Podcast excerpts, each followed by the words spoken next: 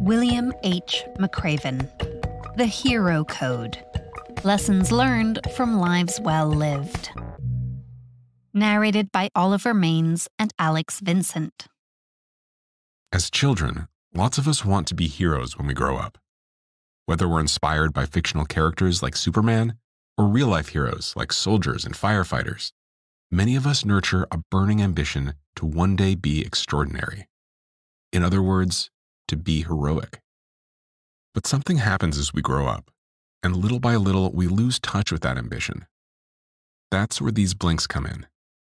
Blending the first hand military anecdotes of a real life hero, Admiral McRaven, with accounts of heroism in civilian life which have inspired him, they remind us of the key virtues that can transform anyone into a hero.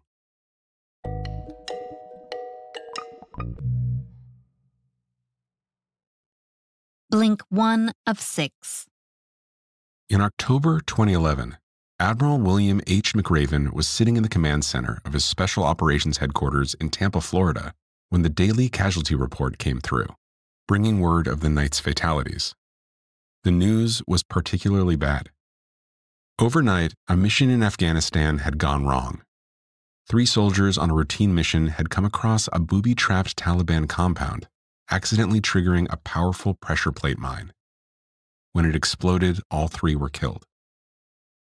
The loss of three soldiers was a serious blow to their teams in Afghanistan, not to mention their families back home. But for McRaven, there was also a personal element to the loss. He was responsible for one of the soldiers, Lieutenant Ashley White, being in Afghanistan in the first place. To him, she had always been a model of courage. The key message here is heroes always strive to be courageous. In 2008, Admiral McRaven had identified a gap in the military's strategy in Afghanistan. The vast majority of the soldiers on the ground were men, a fact which was causing trouble in dealing with some Afghan women. These women often had vital information about the Taliban's activities, but they were usually reluctant to share it with male soldiers so McRaven established female cultural support teams tasked with collecting the vital information that servicemen struggled to secure. From the start, McRaven knew any woman undertaking this role would need a lot of courage. After all, they'd be doing their jobs in live combat situations.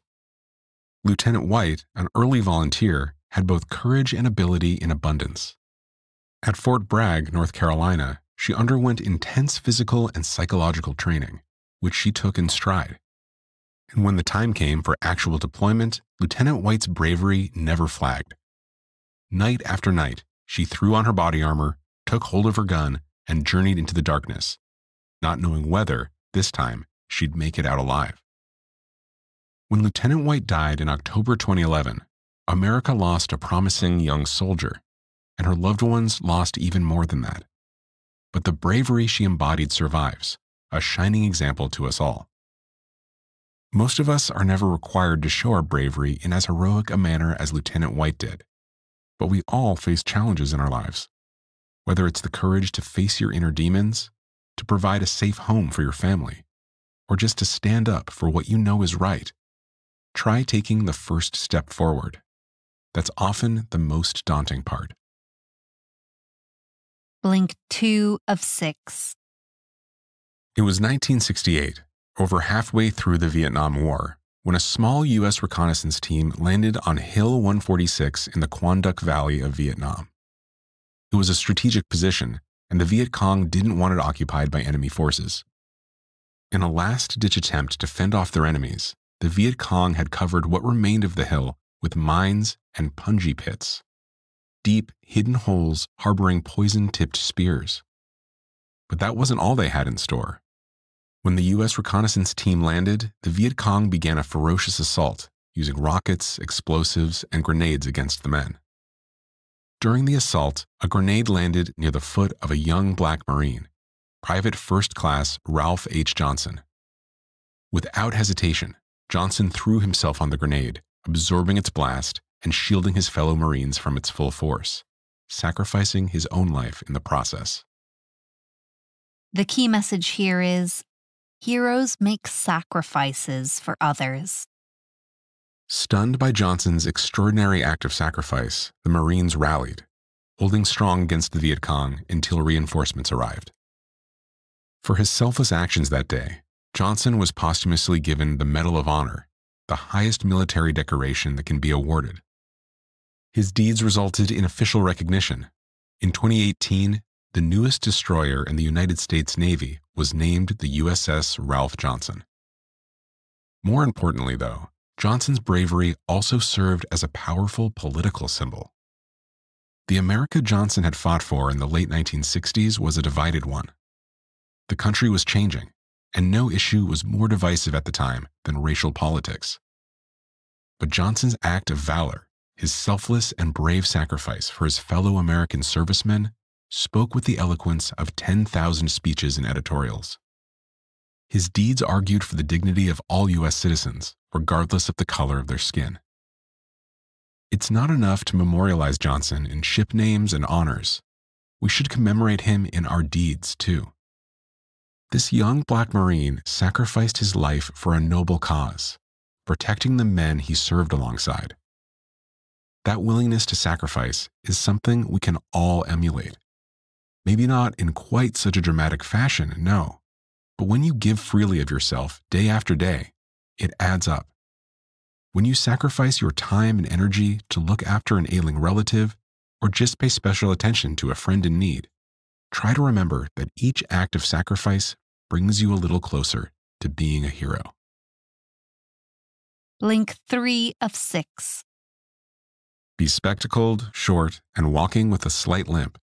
Navy SEAL Captain Ted Grabowski didn't conform to most people's image of an all American warrior. Vice Admiral Joe Metcalf, on the other hand, did. He was a straight talking, gruff, no nonsense serviceman. When Grabowski proposed an ambitious two year budget for the SEALs, the vice admiral wasn't averse to giving him an intense grilling. After all, Vietnam was over, and the Cold War was in full swing. What good were SEALs when the conflict had turned nuclear? The vice admiral scoffed his way through Grabowski's presentation, then finally spoke. I want to help, he growled. But do you really need all this money? The author waited for Grabowski, his boss at the time, to answer. He knew Grabowski knew the score in the Pentagon. Once you presented your budget, you never backed down. Instead of haggling, you wanted to convey a sense of finality. But Grabowski paused, then responded, We can take some cuts. The key message here is a hero always acts with integrity. Grabowski had told the truth, and to the author, this came as a shock. Accepting cuts simply wasn't how things were done. If you wanted a decent budget, you had to play hardball and act like every cent was necessary. But for some reason, Grabowski wasn't willing to do that. Why not? Well, Grabowski explained himself to the author once the meeting had ended. The financial comptrollers already had a decent estimate of the resources the SEALs required, he clarified. And if he'd insisted they needed more, it would have undermined his credibility. In order to survive in the Pentagon, Captain Grabowski had one golden rule you must never lie or misrepresent the truth. It wasn't just about doing the right thing, it was also a recipe for success. When you show integrity, you tell people that you're worthy of trust. And when people know you can be trusted, you'll find yourself rewarded with responsibility, love, and friendship. For that reason, heroes always demonstrate integrity. Not only do they always tell the truth, they also act on what they believe. You see, integrity can't be passive. It always involves taking the steep and thorny path to success, even when pleasant but dishonest routes seem tempting. Sometimes that might mean facing persecution for what you believe in. At others, all it takes is telling the truth about a budget. Link 4 of 6. When James Patrick Allison was 11 years old, he lost his mother to cancer. Not long afterward, he lost two of his uncles to the same disease. Like anyone else, Allison grieved. But instead of brooding on his loss forever, he decided to do something. Allison was going to find a cure for cancer. As a young man, he enrolled at the University of Texas, where he studied T cells, a type of cell in the human body that attacks infections and regulates the immune system. At the time, it occurred to him that T cells could play a role in fighting cancer. He was right. After years of research, he managed to develop a drug that allowed T cells to kill cancer in mice. His findings astounded him. With effects like these in animals, who knew what the effects would be in humans? To find out, Allison needed support, but getting it would require all the perseverance he could muster. The key message here is heroes don't give up, they persevere. Despite Allison's groundbreaking research, drug companies didn't want to hear about it. They'd already pumped millions into failed treatments for cancer. To them, Jim Allison's promises sounded like just another pipe dream. Many people would have been discouraged and given up. Allison had already spent decades in the laboratory. After all that work, he'd finally hit on something groundbreaking, but nobody wanted to know. But Allison didn't give up. He persevered. He believed in his research, and he continued to advocate for it, despite the indifference of the pharmaceutical companies. And eventually, someone listened. Bristol Myers Squibb, a drug company, provided the funding for human trials. The results were encouraging. The FDA approved Allison's drug in 2011, and since then, over 1 million patients have received it. While it hasn't cured everyone, it has saved hundreds of thousands of lives. Dr. Allison's work ultimately earned him the Nobel Prize for Medicine. But had it not been for his perseverance, the world might never have heard of his medical discoveries. You see, heroes don't make history thanks to their abilities alone. For every Olympic gold medalist, there's an equally talented runner who never stuck out the grueling training. And for every Dr. Allison, there's another scientist who lost faith in his own research. The thing that distinguishes heroism from ordinary talent is perseverance. Blink 5 of 6. The late Republican Senator John McCain hailed from a military family, a naval one to be precise. In fact, he was the son and grandson of top ranking Navy four star admirals. With relations like that, it came as no surprise when McCain graduated from the United States Naval Academy and shipped out to fight in the Vietnam War. What was staggering, though, was how seriously the young McCain took his duties. In July of 1967, the young serviceman's first year in Vietnam, a fire erupted aboard his aircraft carrier, and McCain was seriously wounded while pulling a fellow aviator to safety. As soon as he recovered from his injuries, McCain asked to ship out again.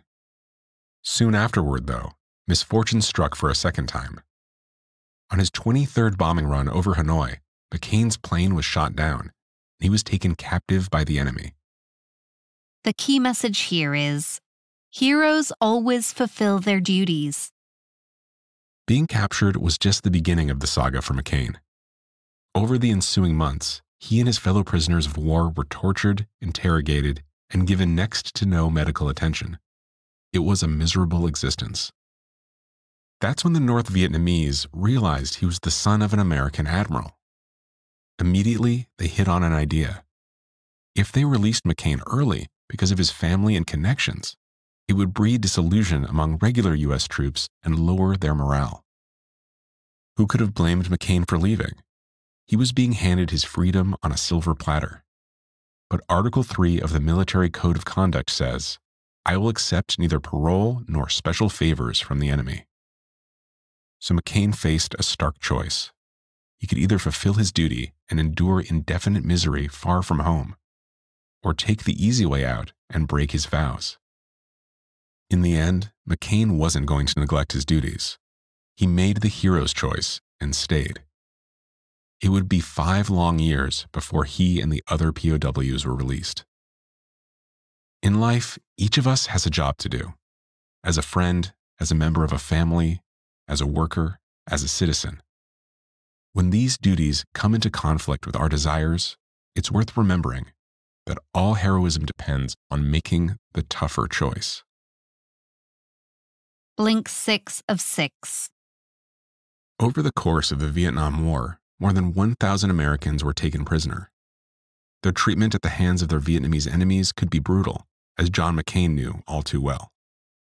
Kept captive for years on end, they were subjected to beatings and isolation, and sometimes were even refused food and water. As time went on, many men lost hope, and their initial faith that they'd soon return home faded with the years. But then, in November 1970, an Army Special Forces unit called the Green Berets launched a rescue operation to liberate 60 prisoners of war. The team arrived at a camp called Son Tay and engaged in a firefight that left 42 enemy soldiers dead. But after that protracted struggle, they realized they'd come too late. The prisoners had been moved. They did find out about the raid, though.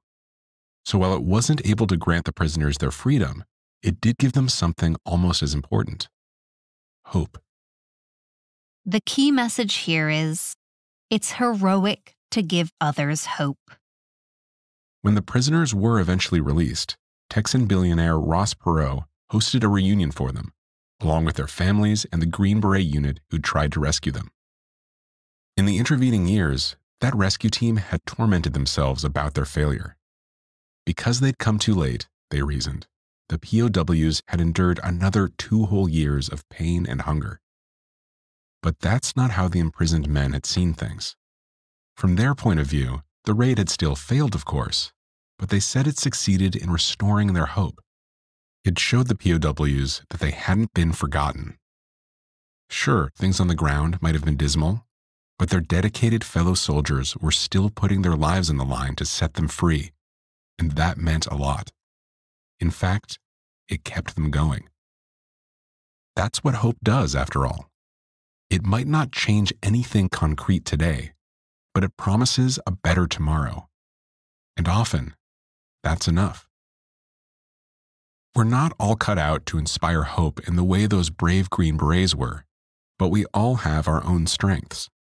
Whether you're an inspiring teacher, an understanding dad, or a hardworking nurse, play to your strengths and inspire a little hope whenever you can. You've just listened to our blinks to The Hero Code by William H. McRaven. The key message in these blinks is that some heroes distinguish themselves in a sudden moment of glory. But for most of us, heroism is a slower, day to day affair. By practicing some key virtues like courage, integrity, and perseverance, and by fulfilling our duties, making daily sacrifices, and inspiring hope, we can all come a few steps closer to being heroes. And here's some actionable advice humor is a powerful tool, so make use of it. In American history, few heroes loom as large as Abraham Lincoln, but we often overlook the key role that humor played in his ability to build rapport, inspire loyalty, and diffuse tensions. Being a hero doesn't mean that you have to be dry and humorless. On the contrary, making people laugh is a skill that any hero should be proud to possess. Got any feedback? We'd love to hear what you think about our content. Just drop an email to remember at blinkist.com with the hero code as the subject line and share your thoughts.